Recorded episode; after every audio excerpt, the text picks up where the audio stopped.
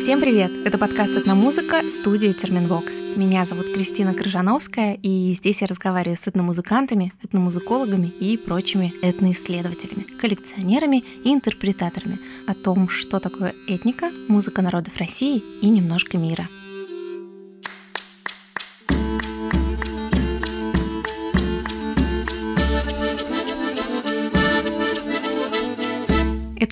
я по-прежнему записываю в нашей подкаст-студии в центре Москвы и по-прежнему говорю про децентрализацию музыки в России. На этот раз бонус с выпуском я решила опубликовать разговор с Оксаной Бода, продюсером локальной музыки и основательницей ижевского лейбла «9 января».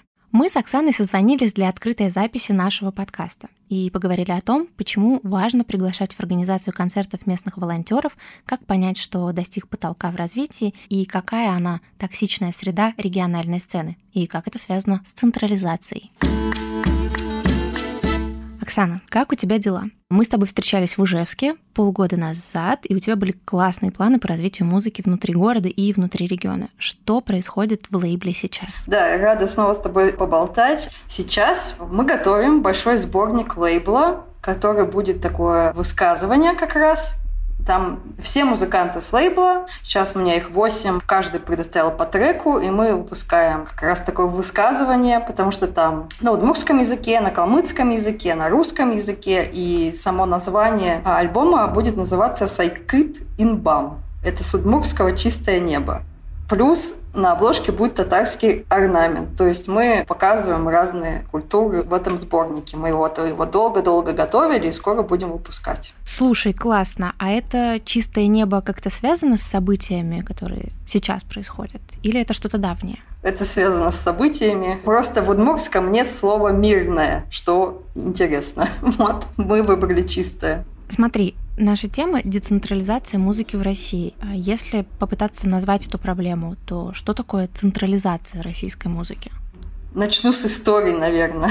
У меня много историй касаемо централизации индустрии. Во-первых, я знаю нескольких людей, которые создавали свою музыку в Ижевске, и в какой-то момент их позвали выступать в Москву. Вот это был мой друг. Но, к сожалению, группа развалилась. Перед поездкой в Москву там вот что-то из разряда он встречался с басисткой, они поссорились, вот в таком духе.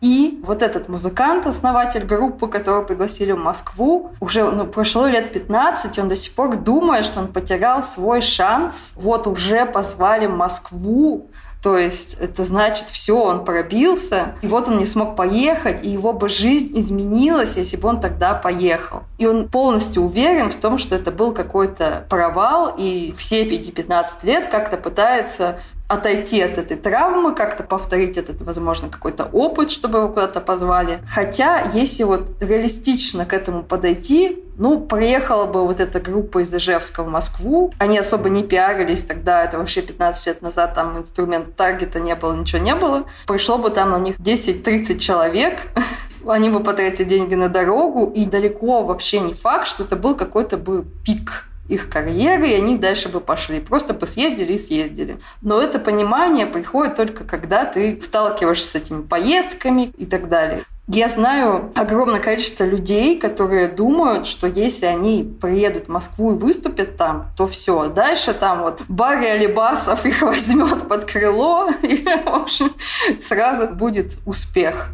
И такой глубинный, на самом деле, и очень травматичный такой опыт ожидания признания, в этом, мне кажется, вся централизация. Как будто бы музыканты из регионов недостаточны, если их кто-то не послушает в Москве. И со стороны регионов, то есть организаторов местных, группы, которые вот классно играют, да, допустим, в Ижевске, или там в Уфе, в Казани, неважно. Они местные и выступают здесь, и им могут не платить гонорары, когда зовут и так далее. Либо маленькие гонорары, либо не зовут вообще. Вот.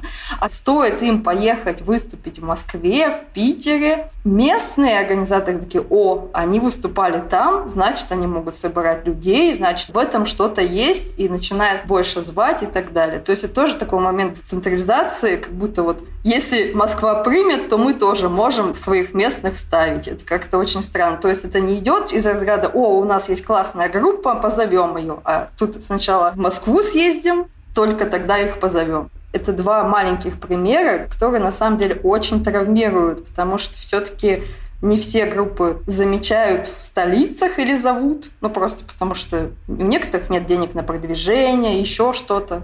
Просто там, не знаю, не во вкусе журналистов московских, ну всяко бывает. И я знаю огромное количество взрослых музыкантов, которые занимаются музыкой больше 20 лет, и вот они почему-то все ждут и ждали всегда вот что-то какой-то продюсер московский их заметит, и только тогда они будут полноценными музыкантами, как будто без вот этого принятия Москвы Питера, они не полноценные музыканты, хотя они абсолютно талантливо творят, пишут музыку. И вот такие штуки я замечаю просто каждый день. Вот мы говорим про индустрию, и это как целая система, которая заточена на самоподдержание, самовоспроизведение. И получается, что мы говорим сейчас про музыкантов и промоутеров. Но, может быть, сюда нужно включить государственное направление, там, как федерация, как регионы общаются. Может быть, нам нужно говорить про слушателя, как он реагирует на местную музыку, тянется ли он за центром, предпочитает то, что находится ближе. Степан Казарьян в одном из своих интервью говорил, что на фестиваль в Казани купили 50% билетов москвичи. То есть москвичи поехали на фестиваль в регион, а остальные 50% как раз достались регионам. И львиная доля — это Питер. Все остальное — города России. Это достаточно мало. С одной стороны, да, когда приезжает какая-нибудь московская группа, и ты пишешь в анонсе «московская группа», и часть публики такие «Ого, надо послушать». То есть вот этот эффект централизации тоже работает на них. Но вот недавно к нам в Ижевск приезжал интурист. Это Женя Горбунов из проекта «Наркотики», там ГШ, и интурист у него сольный проект. И он не собрал в Ижевске и никогда не соберет по нескольким причинам. Во-первых, московские музыканты очень часто не таргетируются, не рекламируются на регионы. То есть они не дают интервью локальным СМИ, они не ставят точки таргета помимо Москвы и Питера, допустим. Чаще всего там выходит на западный рынок. Да, есть часть аудитории, которая знала интуриста, безусловно, но недостаточно много людей, потому что как раз московские музыканты не думают про продвижение в регионы. То, что там нужно еще тоже о себе рассказать. И поэтому организаторам его концерта была задача не только продать билеты, но и объяснить, кто такой Женя Горбунов в целом и почему на него стоит пойти. То есть, с одной стороны, московский шлейф, он работает на слушателей, с другой стороны, если они не знают, а знать они мало откуда могут. Соответственно, они не пойдут. И, соответственно, московские музыканты думают, что если в Москве собирают там 500 человек, то в регионах тоже у них все будет хорошо. А как правило, это абсолютно не так. И со стороны еще организатора могу сказать, очень много раз московские группы, которые собирают там полный мутабор в Москве, ставят большой гонорар в Ижевске и не понимают, что их тут слушают полтора землекопа. И у меня были случаи, когда большой гонорар просили группы, которых знает, ну, вот буквально пять человек в Ижевске. То есть тут нет такого какого-то понимания разных реалий. Я не говорю, что региональный слушатель отсталый. Нет, у него просто другой фон. То есть, как бы он может ходить на местные группы, слышать что-то на радио, что-то в такси, что-то на дискотеках. Но на дискотеках тех же не ставят какую-нибудь там вот того же интуриста. Ему даже неоткуда взять эту информацию, потому что, допустим, в локальных СМИ не публикуется об этом. А в Ижевске другие группы, они по-другому звучат и так далее. То есть тут такая очень комплексная штука, и я не скажу, что это из разряда региональный слушатель такой, фу, нет, я не буду слушать местное, не буду слушать московское и так далее. Это люди очень разные, и есть такой момент, что когда группа прям становится популярной, в том числе она становится популярной и в регионах, но это уже прям вообще, когда совсем популярная-популярная. То есть тут не скажу, что это ответственность самого зрителя. Тут это совокупная такая проблема. То есть, получается, у нас проблема делится на две части. И у локальных музыкантов, и у московских музыкантов потому что московские музыканты не умеют работать с регионами и переносить туда свою музыку и относиться к слушателю, ну, так скажем, с учетом его контекста. И обратная ситуация, что локальный музыкант стремится в Москву, потому что ему кажется, что там деньги, не знаю, слава, больше слушателей. Э, нет ли ощущения, что, в принципе, слушают первых больше? Есть ощущение, что мы говорим на разных языках немножко Приведу пример. Еще другой музыкант тоже приезжал столичный в Ижевск и в своем пресс-релизе указал фестивали, на которых вот эта группа выступала. И все не вспомню, но помню, что была Минт Словения. Дело в том, что для ижевского слушателя Минт Словения не значит ничего. Я знаю, потому что я работаю в музыкальной индустрии, я знаю, что туда ездили классные музыканты, что это фестиваль независимой Словении, он классный и так далее. И то, что взяли эту группу туда, это плюс. Это я понимаю. И еще один человек в Ижевске это понимает. И что тут интересно? Интересно то, что музыкант же не со зла пишет в пресс-релизе про это Минт Словения, мгновение. Для него это достижение, действительно. Но он просто не понимает, что для нас в регионах это не достижение, это нам говорит ничего. Вот он мог бы написать просто участник больших фестивалей, и это был бы такой же смысл. Мы говорим на разных языках, у нас разные достижения, разные ценности, возможно. Именно поэтому вот есть такая вот загвоздочка. А что нужно сделать музыканту, чтобы лучше понимать своего слушателя в регионах? Как ему узнать, что именно ему нужно рассказать о себе, в том числе, чтобы выйти вот на этот теплый контакт? Ну, как минимум, общаться с людьми. Мне кажется, один из самых главных навыков вообще почти в любой профессии сейчас – это навык поиска информации. И для музыканта в современности недостаточно просто писать музыку. Понятно, что у него может быть менеджмент, который закрывает это все, но все равно необходимо искать информацию, делать анализы, хотя бы смотреть, сколько стоит цена билета у подобной группы в регионах. А то очень часто бывает, что на похожие группы 300 рублей был был вход, а какая-то группа не проанализировала и поставила 800. Никто не пришел, и они такие, все, больше не приезжай в Ижевск. Такое бывало. То есть тут как бы очень важно искать информацию, общаться, возможно, со своими фанатами. Мне нравится, допустим, принцип, пишется объявление из разряда «Кто хочет помочь с концертом в таком-то городе?» за не знаю, за проходку, за подарочек от группы. И, соответственно, набираются чаще всего молодые волонтеры, и они помогают с концертом, и они знают места, где собирается молодежь, и можно повесить афиши, они начинают распространять информацию, вообще рассказывают, где что в городе, что есть. Это как бы такое совместное. Мне кажется, включение региональных, даже слушателей в какую-то организацию или подготовку было бы классно.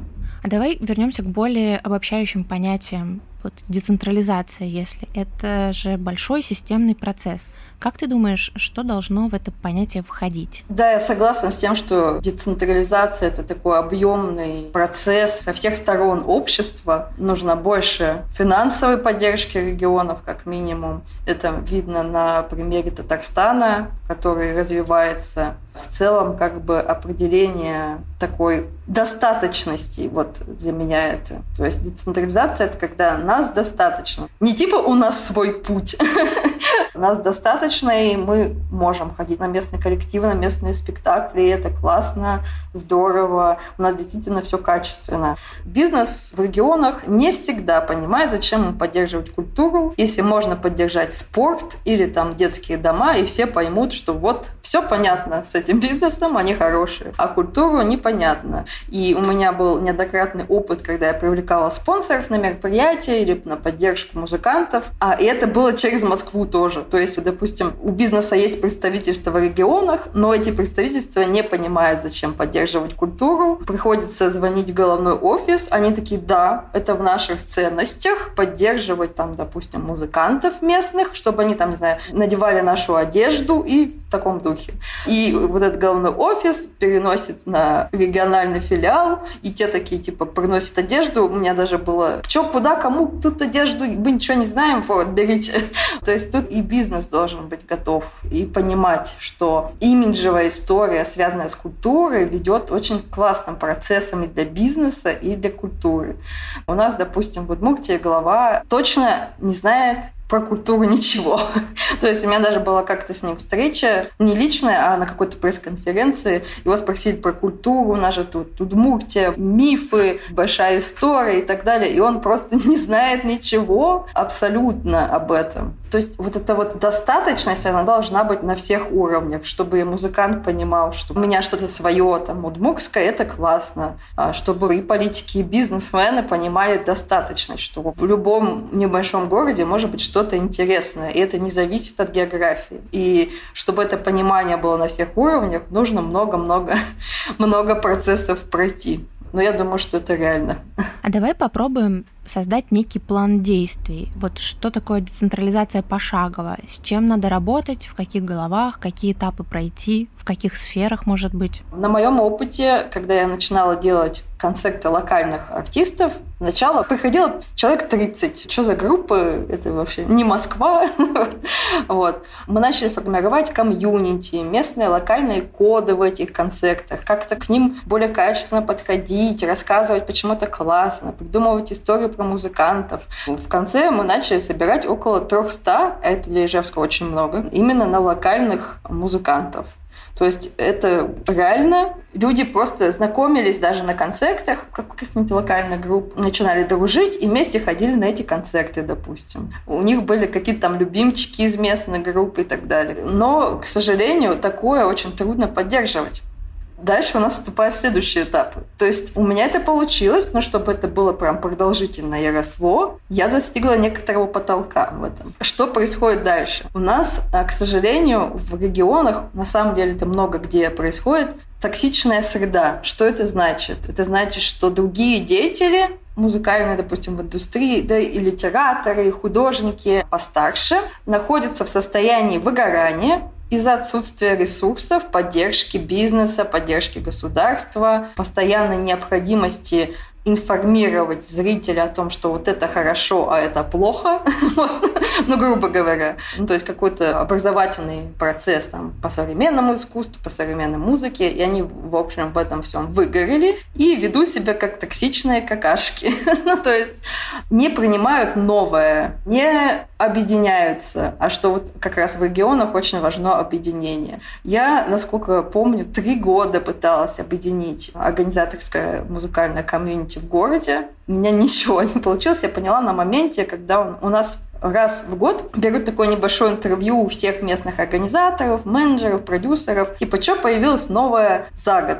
И я поняла, что ничего не получится, потому что я единственная, которая написала, вот такой огромный список, что произошло, вот там и постдукес, вот как раз в вашем подкасте поучаствовали, вот туда съездили, сюда съездили, вышло столько альбомов. А остальные организаторы написали только то, что делали их самые близкие знакомые, и говорили, что в остальном не произошло ничего ничего. То есть люди, которые работают в музыкальной индустрии, не следят за музыкальной индустрией. И я в этом их не виню, потому что это как раз они находятся в стадии выгорания. И человек, когда не может поменять сферу деятельности, и при этом в выгорании и в таком состоянии, ему просто уже не интересно, какие новые музыканты что там вообще происходит. А выгорание, оно как раз связано в том числе и с централизацией, потому что занимался организатор или менеджер музыкантами, занимался, занимался, а потом музыканты переехали в Москву. Вот.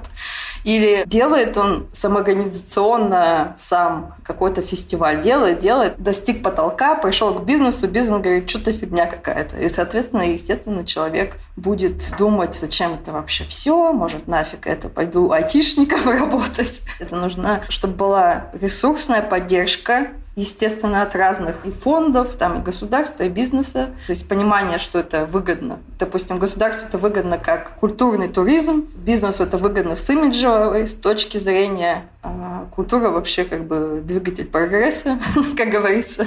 И что еще? Нужно образовательные информирующие проекты, то есть это какие-то лекции, причем с хорошим пиаром, возможно, даже там, не знаю, выход в школу, я, конечно, понимаю, что это в нынешних реалиях не выйдет, но какой-то такой более обширный проект, касаемо образования именно современной культуры. И при этом, ну, конкретно на Удмуртии, удмуртская культура, потому что у нас сейчас это полностью тоже отсутствует из-за закона о том, что э, удмуртский язык не обязательный для изучения. Естественно, все выбирают английский язык, и учитывая, что я училась в школе в Удмуртии, у нас не было никакой удмуртской культуры, истории, я вообще об этом узнавала уже позже.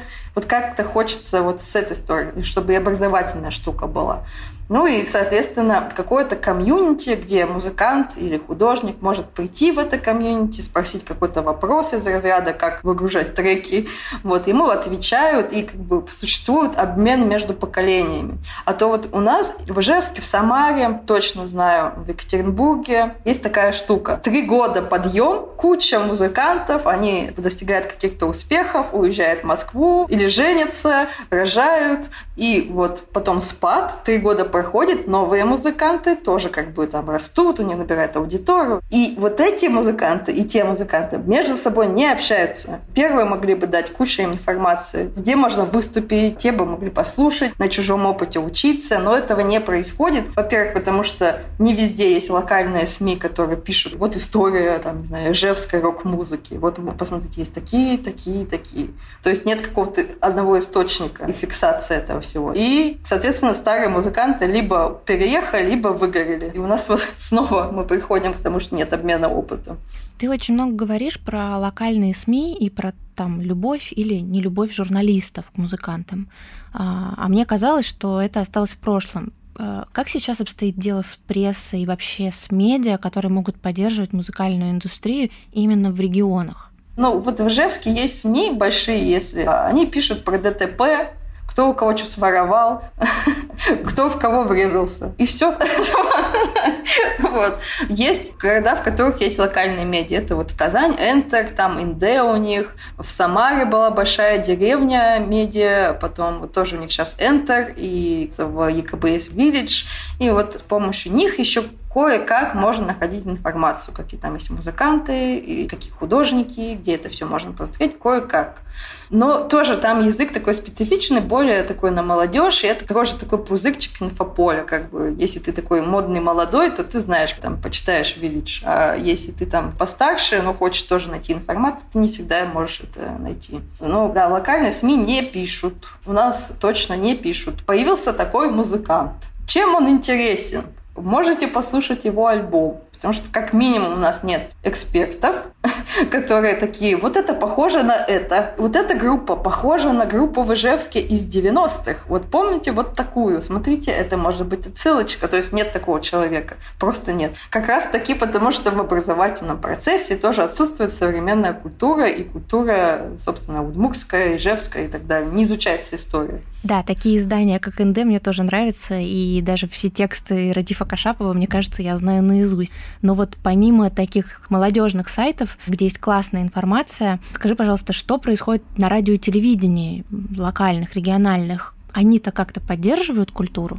Ну, я периодически ходила на радио, давала там тоже интервью. Никак на мою жизнь это не повлияло. В регионах есть такой стереотип, что если сделать не массово, то тебя абсолютно не поймут. То есть надо ориентироваться на какие-то массы, делать понятно, и, видимо, понятно в этом случае синоним плохо. Ну, вот, то есть это связано и с дизайном, и вообще там и с подходом. Очень часто это слышу. Слишком концептуально у нас не поймут. На самом деле это очень эгоистичный нарциссический подход, а как бы человек ставит, что вот есть какое-то быдло некое, и оно ничего не понимает. А могу я тебя попросить поделиться своим опытом продвижения в твоем продакшене? То есть э, сейчас закрыты многие площадки, заблокированы ресурсы, рекламные кабинеты не работают, либо работают, ну, как-то хитро. Соцсети мы не можем вести привычным образом. А нашла ли ты какие-то новые инструменты или как-то адаптировалась к старым в нынешних условиях? Мы решили сейчас пойти путем как раз через СМИ. И у меня такая стратегия. Я не просто выпускаю музыку. Я очень люблю идейные релизы. Допустим, был у меня у группы «Русалка» из Ростова-на-Дону альбом, как они пережили опыт абьюзивных отношений. То есть это их личный опыт. И мы придумываем там, допустим, что можно часть денег отправить в фонды, помогающие там пережившим насилие и так далее. Или у Постдукес они выпускали двойной сингл. Один из них — это просто на кубызе на традиционном инструменте, а второй полностью электронный. Это два трека. Если их соединить, получится как бы звучание Постдукес. Тоже есть такая идейка. И я решила пойти этим путем. То есть создавать идеи, и через сарафаны радио их распространять. Мне кажется, нам сейчас очень не хватает музыки какой-то действительно позиции, по разным поводам. Я, естественно, не буду полностью делать связано с активизмом, но какие-то идеи освещать, то же самое идеи децентрализации или идеи, там, допустим, калмыцкой культуры, что она классная, интересная, то есть как бы об этом говорить и печатать это в СМИ, распространять в сарафанном радио, делать какие-то дополнительные продукты. Mm, то есть ты решила через СМИ охватить ту аудиторию, до которой не может дотянуться с помощью соцсетей и прошлых инструментов, которые были доступны. Как ты думаешь, как вообще cancel culture ударит по российской музыке сейчас? Данный случай касаемо российской культуры, это не культура отмены, это капитализм. У нас в стране очень много народов, которые не русские, и не русский для меня не негативное слово, сразу говорю, я его использую как позитивное слово. Вот, допустим, про удмуртскую культуру или про татарскую культуру меньше информации, ее приходится искать, и это такое как приключение, поиск сокровищ. Вот мне поэтому именно вот это все сейчас интересно. И размышлять об отмене русской культуры, это, в общем, не для меня, потому что ну, короче, я не русская.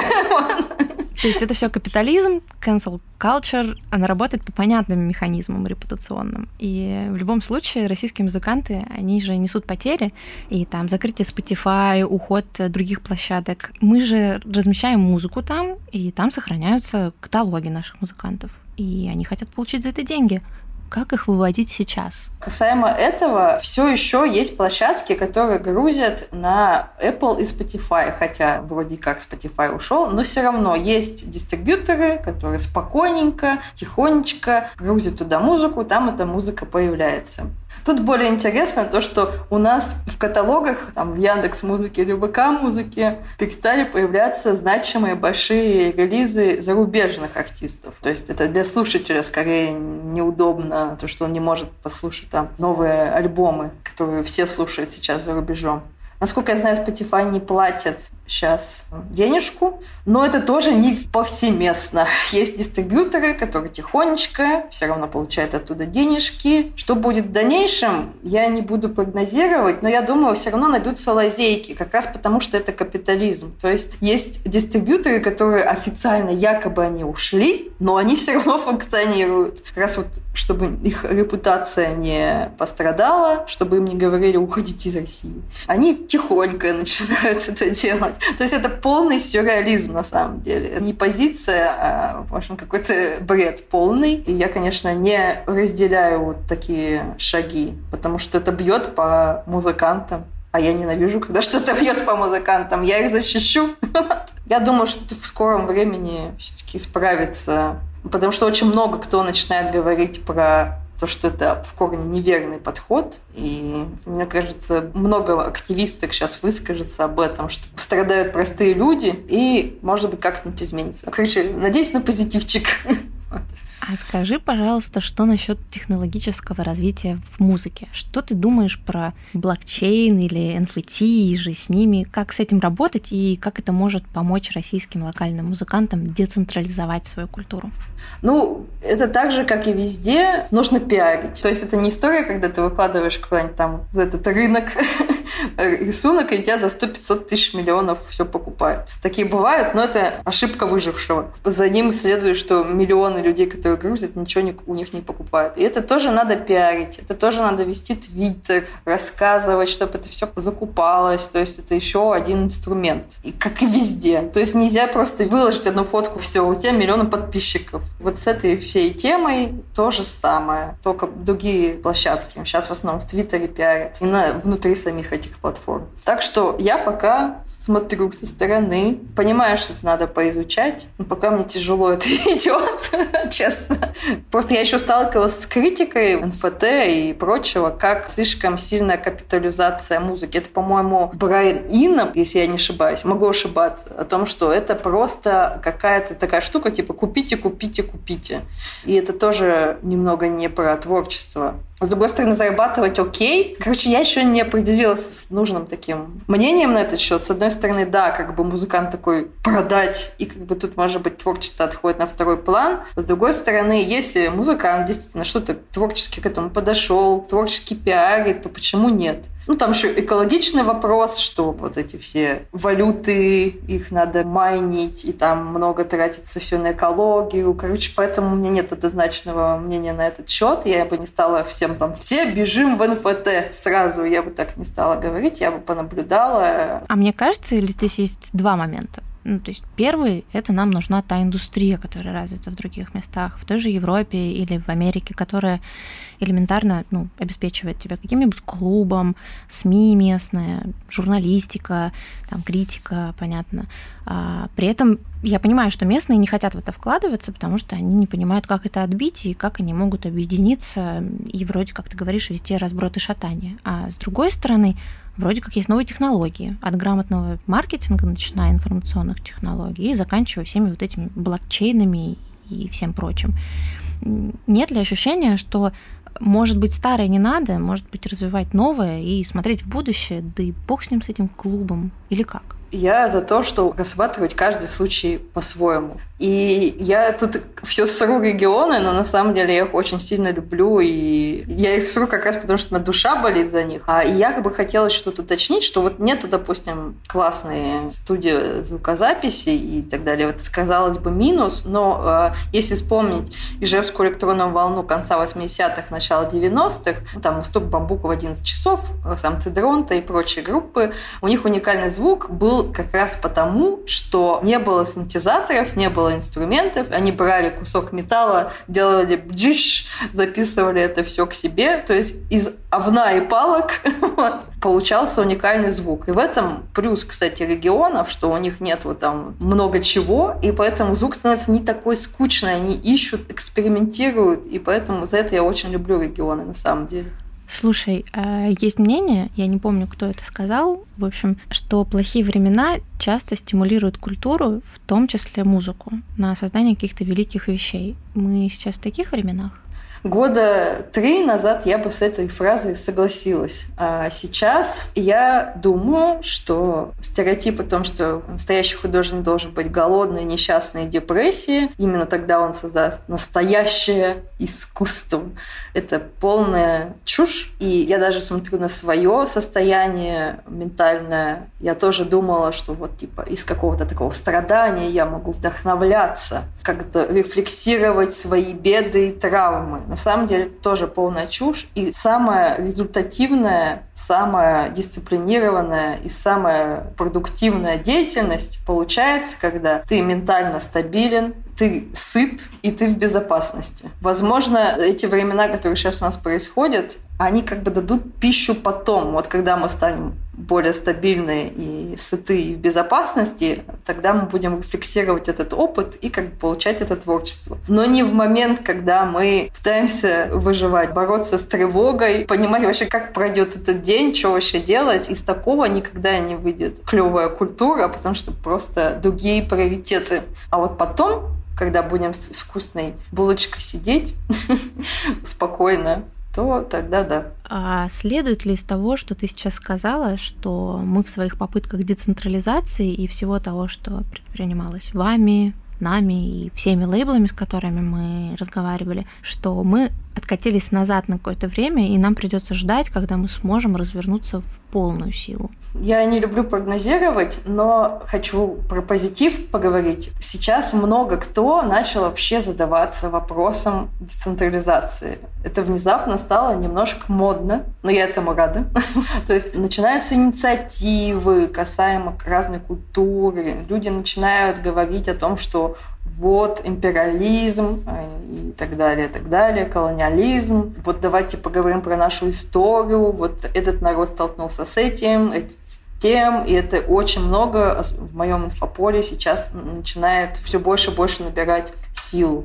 Приведу пример. По-моему, блогерша из Бурятии, если не ошибаюсь, собирает истории касаемо ксенофобии в России, расизма в России. И у нее там очень много историй, люди все высказываются об этом, и это много кто репостил. И вот таких инициатив, вот низовых, которые просто сам захотел, сам сделал, очень становится много. И все начинают рефлексировать свой опыт, думать про деколониальность, децентрализацию. Некоторых даже стебут, что «Ой, ты говоришь что-то деколониальность, какое-то модное слово». Вот. Поначитался модных статей. А на самом деле это тренды так и создаются. То есть сначала есть какой-то сигнал. Вот Булат, я, там, ребята из Казани, еще многие-многие начинают как-то вот это все изучать. Это вот сигнал такой идет. А потом как бы это набирает обороты, создается трендом. Вот. И именно поэтому так все и происходит. И я думаю, этот тренд полезен. Несмотря на то, что типа говорят, модно, это пройдет и все забьют. Я считаю, что это действительно полезно, хотя бы, что это есть дискурс начинает появляться рефлексия, и поэтому я думаю, что а, мы не откатимся назад, мы будем переосмыслять. Дойдет ли это переосмысление до результата, не знаю. Но как минимум задумываться мы начнем, и это хорошо. Класс. Мне кажется, на этой позитивной ноте мы можем закончить наш разговор, хотя я бы продолжала еще еще, и это было очень интересно. Спасибо тебе большое. Приятно было пообщаться. А вам, друзья, спасибо, что слушали. Это был подкаст про этническую музыку в России и на постсоветском пространстве. И, соответственно, про тех, кто ее делает. Подписывайтесь на этномузыку на всех подкаст-площадках – это SoundStream, Apple Music, Яндекс Музыка, Google подкасты, CastBox и прочее-прочее. За красивые картинки и анимацию к подкасту спасибо Лизе Семеновой. Вела этот подкаст я, Кристина Крыжановская, а монтировала и обрабатывала звук Ольга Лапина. За все остальное, менее заметное, но не менее важное, спасибо команде студии подкастов Терминвокс. thank you